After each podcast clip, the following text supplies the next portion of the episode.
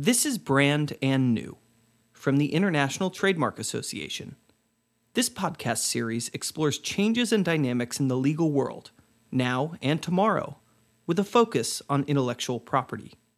Support comes from Ballard Spahr, a national law firm with more than 50 intellectual property attorneys and professionals dedicated to securing and protecting IP rights worldwide. We're proud to partner with clients to help fuel innovation one idea at a time. Learn more at ballardspahr.com. Welcome to Brand New. I am Audrey Dove. The episode you are listening to is the second and last part of the podcast dedicated to Justice Ginsburg's legacy in the IP world, with three exceptional guests Professor Jane Ginsburg, Professor Mary Hartnett, and Judge Margaret McKeown. Margaret, what did it mean for you to have Justice Ginsburg as your mentor? How did this relationship with her also evolve uh, over the years? The relationship, as it was, began when I was in law school, and she was a law professor.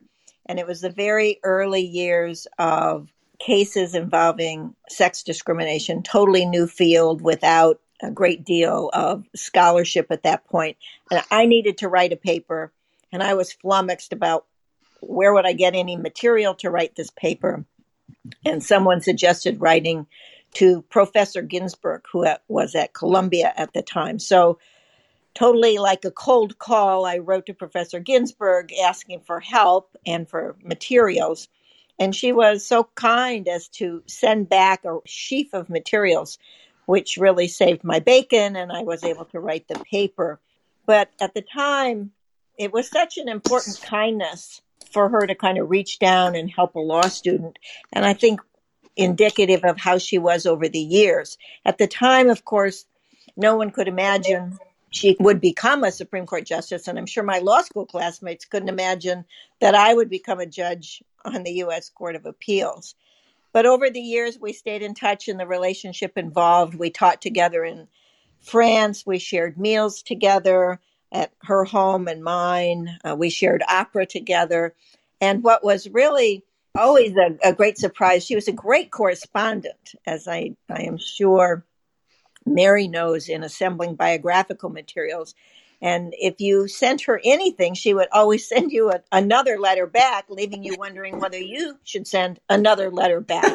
Um, you know, she was a great correspondent. And as a judge, what I really see in her opinions is the economy of the writing. Every word matters, but they pack a punch in the way that she puts them together. She's known particularly, of course, for her dissents. And it's interesting that those are not, by and large, in the intellectual property field, but in other fields. And as a judge, what I think is most remarkable is that she doesn't have what I call a mean pen. She doesn't attack those in the majority. Instead, she lets her dissent stand on its own two feet.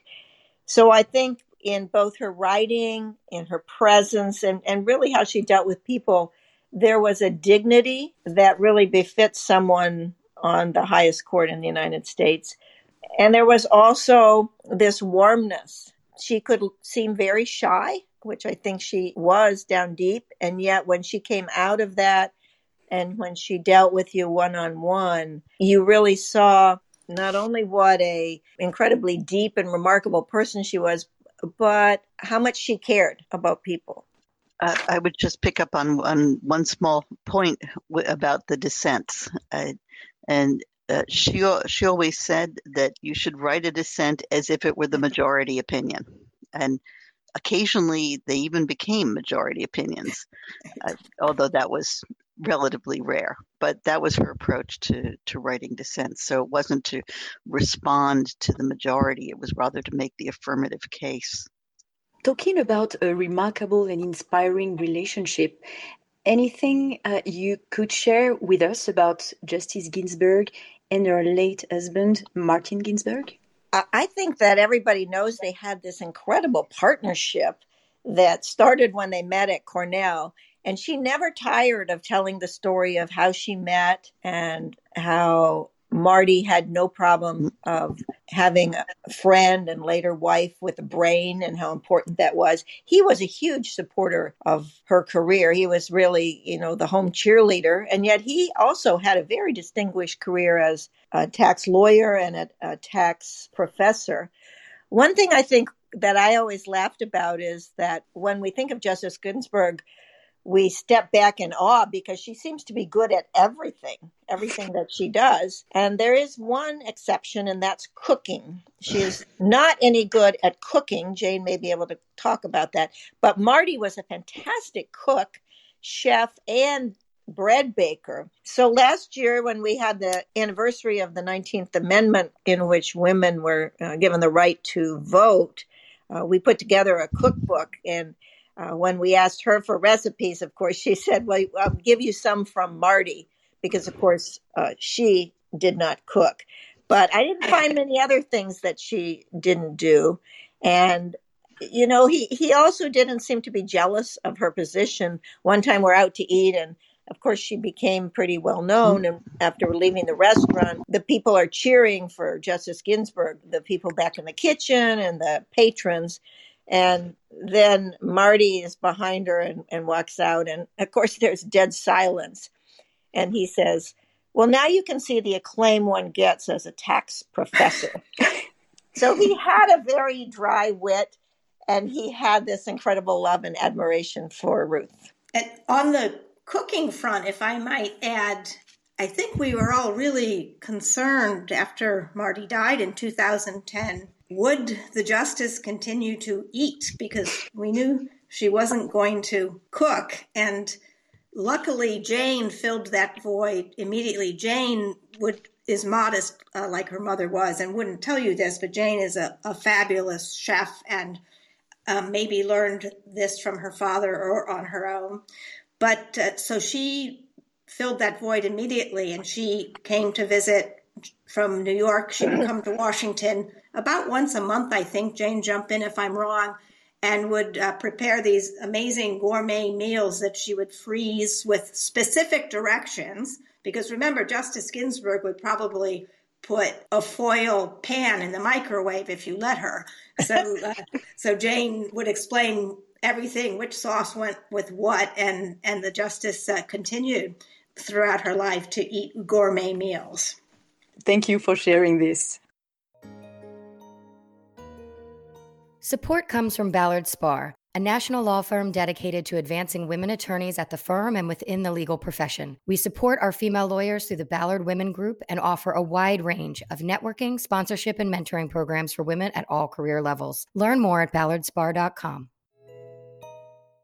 Now, I would like to talk about the notorious RBG nickname. Uh, Justice Ginsburg has been famous far beyond the boundaries of the legal and political world for quite some time. She was first, let's say, crowned with her notorious RBG nickname, a play on rapper Biggie Smalls' notorious B.I.G. nickname.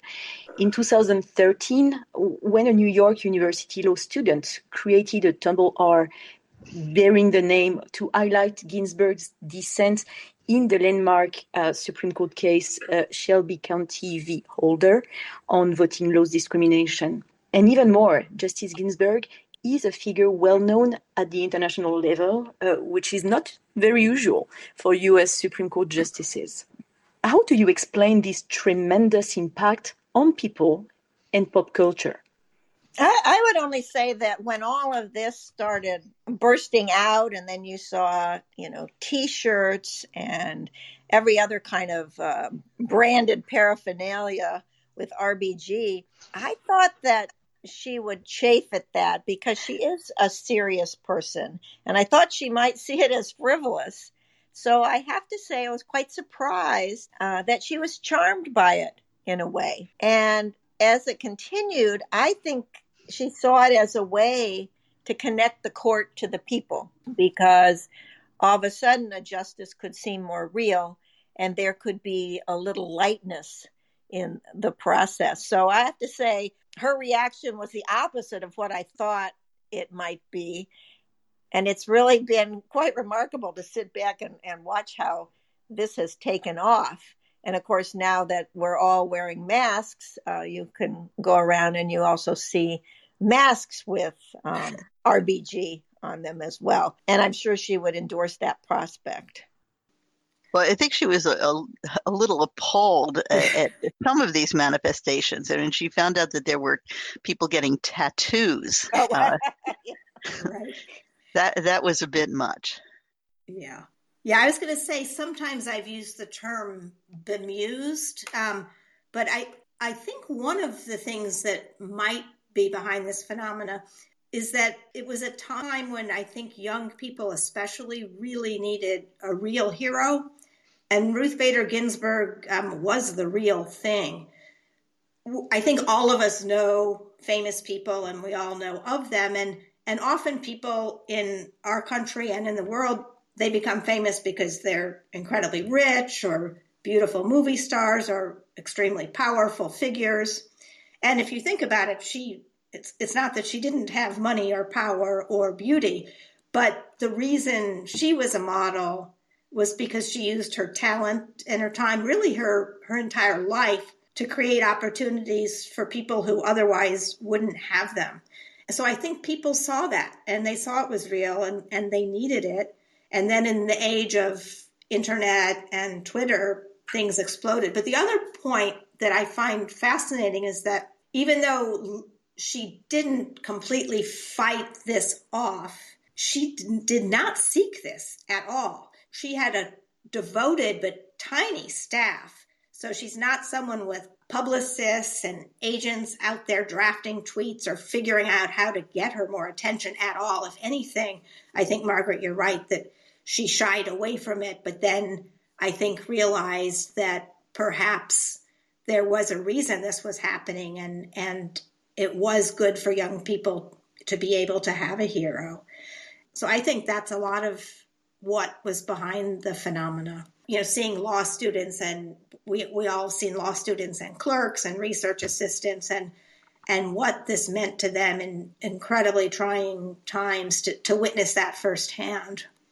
You just mentioned Mary, uh, young people. What would you like children to know most uh, of all about Justice Ginsburg?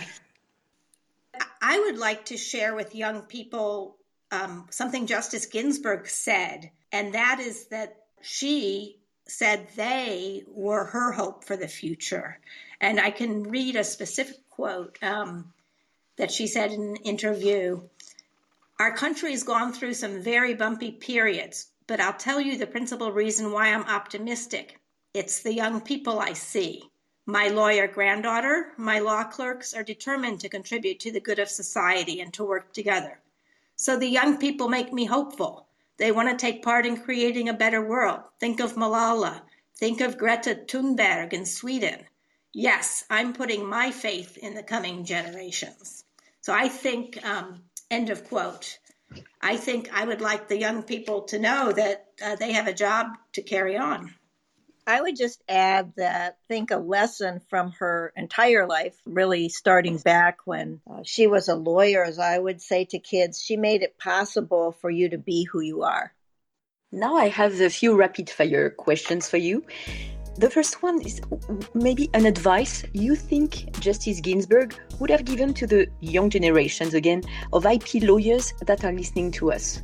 I, I would uh, broaden the advice to lawyers generally, not just IP lawyers, but as both Margaret and uh, Mary have, have emphasized, she never lost sight of the uh, real people who were b- behind these disputes, uh, never lost sight of the uh, impact that a decision would make. Sometimes she would preface her writing by saying, uh, let let's see what's at stake for the parties in this case.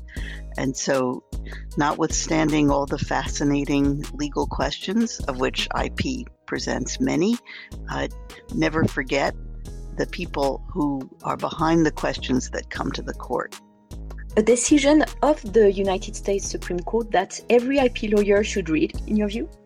I think every IP lawyer should read the upcoming decision in Oracle v. Google, which has been argued and pending before the court. But I think lawyers should also know that IP can be fun and, uh, and copyright can be fun. So I would say go read the case of Campbell v. Acuff Rose Music about uh, the dispute between Pretty Woman and Two Live Crew and Parody. One innovation that significantly disrupted the IP world. One innovation, one word the internet. A word that would summarize the last year and the one you expect for this year. I would say for last year, uh, dreadful, and for this year, hopeful. I would agree with that. I also agree. And my last question the last book you read and you would recommend to our listeners? I actually like to reread books and and I have a personal disclaimer to make when I'm finished telling you about it. But it, it's called Witnesses of the Unseen Seven Years in Guantanamo. And it's the memoirs that were written by two of the innocent detainees whose case went to the Supreme Court and resulted in, in the decision in Boumediene v. Bush which said that these um, detainees had a right to a hearing. And when these men had their hearing, they were released after seven years of wrongful detention. They had been completely innocent. Um, and my full disclosure is that my two adult children helped to produce the book. So I'm being a, a shameless mother. But I, I, did just reread it and um, I do recommend it. The, the last book that I read that I would recommend is by a French author named uh, Didier van Cauwelaert. And uh, the book is his latest. It's called L'inconnu du 17 Mars. And it's uh, sort of a, of a thriller, and uh, it's a lot of fun. Uh, he comes out with a new book every year, and uh, uh, I enjoy following his work. I'll have to confess that I read a lot of throwaway spy novels, really just as an escape from um, my daily job. But most recently, I did finish uh, Walter Isaacson's book on Da Vinci. And apropos of uh, the intellectual property world, I think it's really such an amazing insight into somebody with a creative mind and so beautifully written. Thank you, Jane. Thank you, Mary. Thank you, Margaret, for participating to this podcast. Great. Thank you, Audrey. Thank, you. you. My guests today were Professor Jane Ginsburg, Professor Mary Hartnett, and Judge Margaret McKeown. Thank you. Thank you for listening to Brand and New, brought to you by the International Trademark Association. Be sure to tune in every two weeks on Tuesday for new episodes. If you like today's podcast, please subscribe and share it. We are always looking for new people to discover brand and new. And to learn more about INTA, its resources and events, please visit www.inta.org.